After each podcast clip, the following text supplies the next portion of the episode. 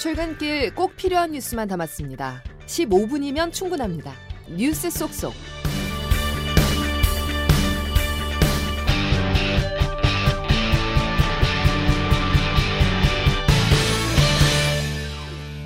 여러분 안녕하십니까? 1월 9일 화요일 CBS 아침 뉴스 김은영입니다.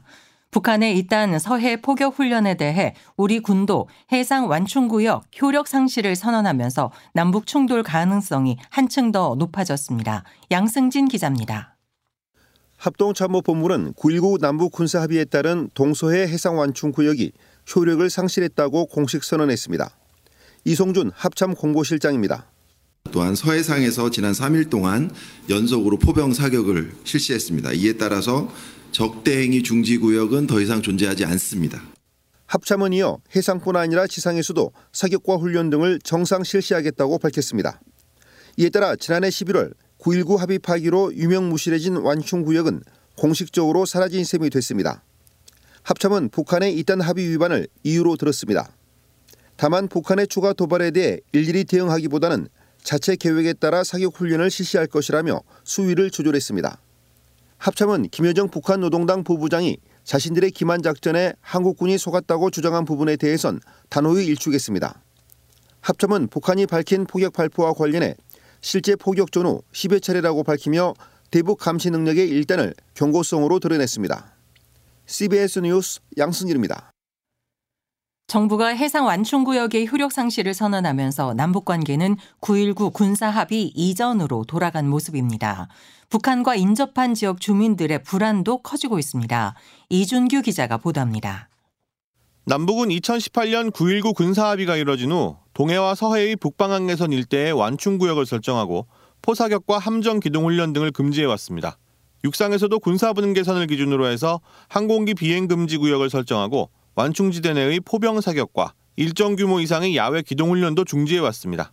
그럼에도 북한은 해안포 사격과 총격, 포병 사격, 미사일 낙탄 등 10여 차례에 걸쳐 합의를 위반했는데 지난해 말 위성 발사를 명목으로 신형 로켓인 천리마 1호를 3차례 발사한 것이 합의 파기의 결정적 원인이 됐습니다. 9.19 군사 합의가 파기되면서 남북의 대치 수위도 올라갔습니다. 휴전선 최전방 감시초소 복원, 판문점 공동경비구역 근무자 재무장 등이 이뤄지면서 군사적 긴장감 또한 높아진 모습입니다. 연평도를 비롯한 서해오도 주민들은 남북 간 대립이 심해지면서 극심한 불안감을 느낌은 물론 관광객 감소로 인한 경제 상황 악화를 우려하고 있습니다. 우리가 저 2010년도에 포격을 받아가지고 한별과 피난 나가 있었잖아요. 또 그런 상황이 또 벌어질까봐 지금 주민들이 불안해가지고 주민들이 무슨 죄가 있어요? 일각에서는 남북 간 공식적, 비공식적 대화 채널을 모두 복구해 긴장도를 낮춰야 한다는 주장이 제기되고 있지만 양측의 현재 입장을 고려할 때 가능성이 높지 않다는 분석도 나옵니다. CBS 뉴스 이준규입니다. 문재인 정부의 국가 통계 조작 의혹과 관련해 전 국토교통부 차관 등 문정부 인사 2명에 대한 구속영장이 기각됐습니다. 대전 CBS 김정남 기자가 보도합니다. 국가 통계 조작에 관여한 혐의를 받는 윤성원 전 국토교통부 1차관과 이문기 전 행정중심 복합도시건설청장에 대한 구속영장이 기각됐습니다. 대전지법은 윤 전 차관 등에 대한 구속 전 피의자 신문을 마친 뒤 주거와 직업, 가족 관계가 일정하고 수사에 성실히 응한 점 등에 비춰 도망할 염려가 있다고 보기 어렵다고 기각 사유를 설명했습니다. 또 수사기관에서 관련자 진술 등 다량의 증거를 확보했고 과거의 피의자의 지위만으로 참고인에게 회유와 압력을 행사할 사정이 소명됐다고 보기 어렵다고도 덧붙였습니다. 검찰은 지난 2일 윤 전 차관과 이 전 청장에 대해 직권남용 권리행사방해와 통계법 위반 혐의로 구속영장을 청구하며 첫 신병 확보에 나섰습니다. 앞서 감사원은 전 정부의 청와대와 국토부가 2017년부터 2021년까지 94차례 이상 한국 부동산원으로 하여금 통계 수치를 조작하게 했다며 문정부 인사 22명을 수사 의뢰했습니다. 법원의 영장 기각으로 이른바 윗선을 향한 검찰의 수사 계획엔 좀 더 시간이 걸릴 것이란 전망이 나옵니다. 또 야권을 중심으로 한 표적 수사 등의 비판은 더욱 거세질 것으로 보입니다. CBS 뉴스 김정남입니다. 태영그룹이 워크아웃을 둘러싼 자구 약속 파기 논란 끝에 어제 뒤늦게 태영건설에 890억 원을 투입했습니다. 울며 겨자 먹기식으로 약속을 이행한 셈인데 이르면 오늘 추가로 내놓을 자구안이 워크아웃 성사를 가를 분수령이 될 전망입니다. 박성환 기자가 보도합니다. 워크아웃 개시 여부를 결정짓는 채권단 회의를 사흘 앞둔 어제 태영그룹은 태영건설에 890억 원을 투입했다고 밝혔습니다. 그룹 계열사인 태영인더스트리 매각 대금을 태영건설에 온전히 투입하기로 한 채권단과의 기존 자구 약속을 뒤늦게 이행한 겁니다. 태영그룹은 금융 지원을 바라면서 자구 노력엔 소홀하다는 비판 기류가 대통령실에서까지 감지되자 결국 백기를 든 모양새입니다. 채권단 쪽에선 아직도 워크아웃 개시를 낙관하긴 이르다는 평가가 나옵니다. 기본 약속 이행을 넘어 태영건설 부실 경영에 대해 태영그룹 오너 일가가 적극적으로 책임을 지는 모습을 보여야 한다는 겁니다. 재정, 금융당국 수장들도 어제 태영그룹의 추가 자구 약속이 필요하다고 의견을 모았습니다. 최상목 부총리 겸 기획재정부 장관입니다. 아직 부족하다라는 게 그 채권단의 시각입니다. 그래서 저희가 모든 가능성 열어놓고 준비를 하고 있습니다. 이에 따라 태영그룹이 이르면 오늘 내놓을 자구 약속에 지주사 지분이나 핵심 계열사 SBS 지분을 담보로 제공하는 방안, 오너일가 사재 출연 확대 방안 등이 담길 수 있다는 관측이 나옵니다. CBS 뉴스 박성환입니다. 한국의 나사 역할을 할 우주항공청이 이르면 5월 경남 사천에 설립될 전망입니다. 여야는 우주항공청 특별법을 오늘 국회 본회의에서 처리하는 것으로 잠정 합의했습니다. 이 법안은 우주항공청을 과학기술정보통신부 소속으로 설치하고 대통령 직속 국가우주위원회에서 감독하도록 하는 내용을 담고 있습니다. 오늘 열리는 12월 임시국회 마지막 본회의에서 그동안 여야가 첨예하게 대립해온 12구 이태원 참사 특별법이 처리될지 주목됩니다. 김정록 기자의 보도입니다. 이태원 참사 특별법을 두고 여야가 대립하는 가장 큰 이유는 특별조사위원회의 구성입니다. 여당인 국민의힘은 이미 경찰과 검찰의 수사가 마무리됐고 재판이 진행 중인 만큼 특별법은 진상조사가 아니라 피해자 지원과 재발 방지에 집중해야 한다는 입장. 반면 야당은 제대로 된 진상규명을 위해 특조위 구성이 꼭 필요하다고 주장합니다. 수사기관의 수사는 일선 책임자 선에서 꼬리 자르기에 그쳤기 때문에 독립적인 진상조사기구가 필요하단 겁니다. 이렇게 특조위를 둘러싼 여야의 대립이 이어지면서 특별법 제정 논의는 수차례 공전했습니다. 지난해 11월 말 본회의에 부의됐지만 12월 말까지 여야가 합의하지 못한 겁니다. 김진표 국회의장은 여야 합의를 끌어내려 특검 조항을 삭제하고 4월 총선 이후 조사하자는 중재안을 내놨지만 여당은 특조위가 포함된 특별법에 대해서는 거부 의사를 밝혔습니다. 이태원 참사 시민대책위는 재발 방지를 위해서라도 특조위가 빠져선 안 된다고 강조합니다.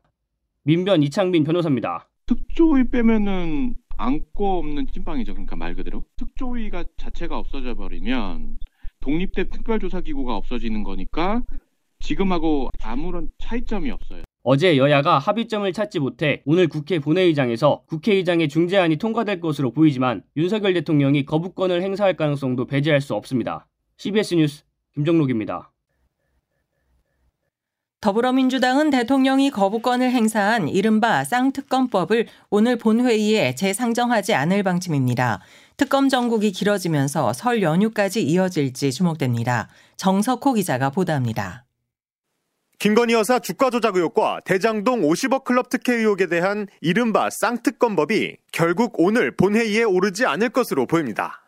민주당은 김건희 여사 특검법에 대한 윤석열 대통령의 거부권 행사가 이해 충돌에 해당한다고 강하게 비판했습니다. 민주당 홍익표 원내대표입니다. 대통령과 그 부인은 법위에 군림한다는 반헌법적 그리고 법치주의를 부정한다는 사고면 반드시 국민적 심판을 받게 될 것입니다. 민주당은 위헌 여부를 명확히 하기 위해 헌법학자들로부터 자문을 얻기도 했습니다. 여야 합의를 줄곧 강조해온 김진표 국회의장이 쌍특검 법안 재표결을 직권 상정할 가능성은 크지 않습니다. 결국 재표결은 이번 달 말이나 다음 달 초 본회의에서나 가능할 전망입니다. 국민의힘은 최대한 빨리 재표결해야 한다는 입장이지만 의사일정 주도권은 과반 의석을 갖고 있는 민주당에게 있는 상황입니다. 민주당은 내심 특검 전국이 다음 달 설 민심에 영향을 미치길 바라는 눈치입니다.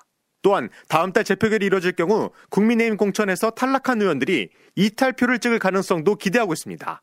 다만 일각에선 무리하게 특검 전국을 끌고 나가다가 헌법재판소에서 각하 판단을 받을 경우 정치 공세라는 비판을 피하기 어렵다는 목소리도 나옵니다. CBS 뉴스 정석구입니다. 더불어민주당 이재명 대표를 습격한 60대 남성에 대한 신상 공개 여부가 오늘 결정됩니다. 정치권에서는 경찰의 당적 비공개 방침에 대해 날선 공방을 벌였습니다. 조태임 기자가 보도합니다. 부산경찰청 수사본부는 살인미수 혐의를 받는 김 씨의 신상 공개 여부를 오늘 결정하기 위해 신상정보 공개심의위원회를 엽니다. 위원회에서 김 씨의 신상을 공개하기로 결정하면 김 씨의 이름, 나이, 사진 등 개인 신상이 공개됩니다. 다만 논란이 되고 있는 김 씨의 당적에 대해서는 정당법상 비공개가 원칙인 만큼 공개하지 않겠다는 방침입니다. 정치권에서는 김 씨의 당적에 따른 정치적 유불리가 달라질 수 있다는 판단에 당적 공개를 두고 공방이 이어졌습니다.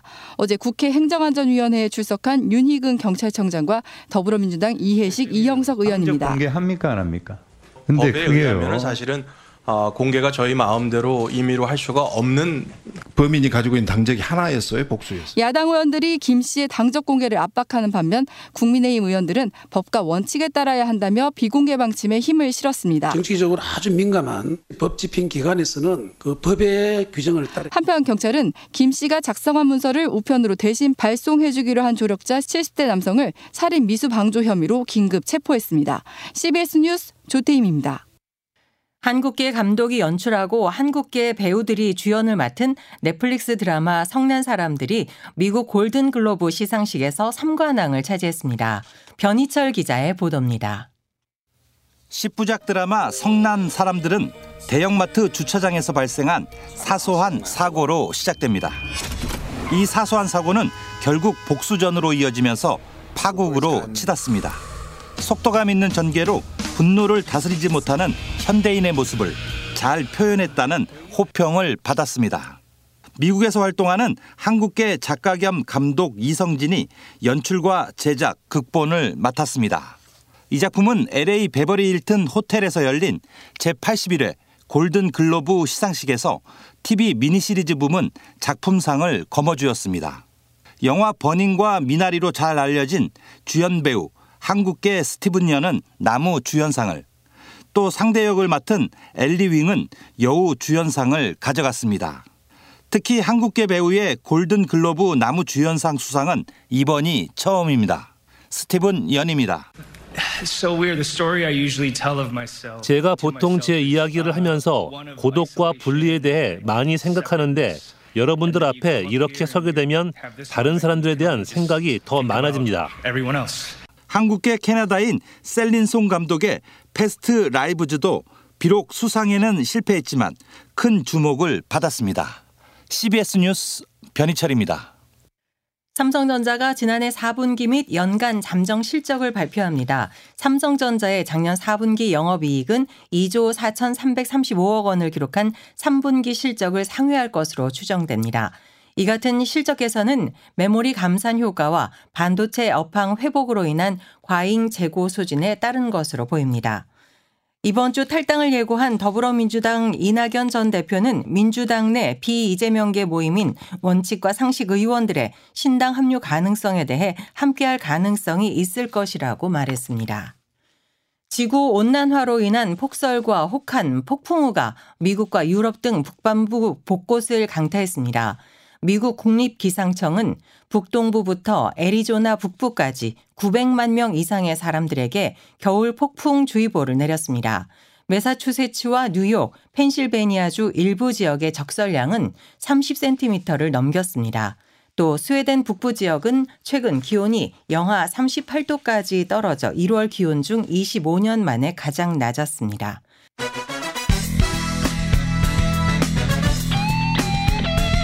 핵심만 담다. Save your time. 이어서 날씨를 이수경 리포터가 전해드립니다. 네, 강한 한파는 누그러졌지만 오늘 곳곳으로 폭설 예보가 있어서 피해 없도록 대비하셔야겠습니다. 중부지방 많게는 15cm 이상의 큰 눈이 내릴 것으로 보여 이 지역에 대설 예비특보가 발표됐는데요. 지역에 따라 시간당 1에서 3cm 안팎의 강한 눈이 내리겠고 특히 출근 시간대 눈이 점차 강해지면서 빙판길 안전사고에 유의하셔야겠습니다. 오늘 오전 중에 중부지방을 중심으로 눈이 내리겠고 오후에는 이 남부지방까지 내일까지 순차적으로 눈이 확대돼서 내리겠는데요. 예상되는 적설량은 강원 내륙과 산간, 충북 북부는 내일까지 5에서 20cm, 경기 내륙과 경기 경북 북부에는 5에서 15cm, 서울과 경기 서해안, 강원 동해안과 충남, 전북 동부에는 최고 10cm 정도의 많은 눈이 내리겠습니다. 날씨였습니다. 이상으로 CBS 아침 뉴스를 모두 마칩니다. 함께 해 주신 여러분 감사합니다.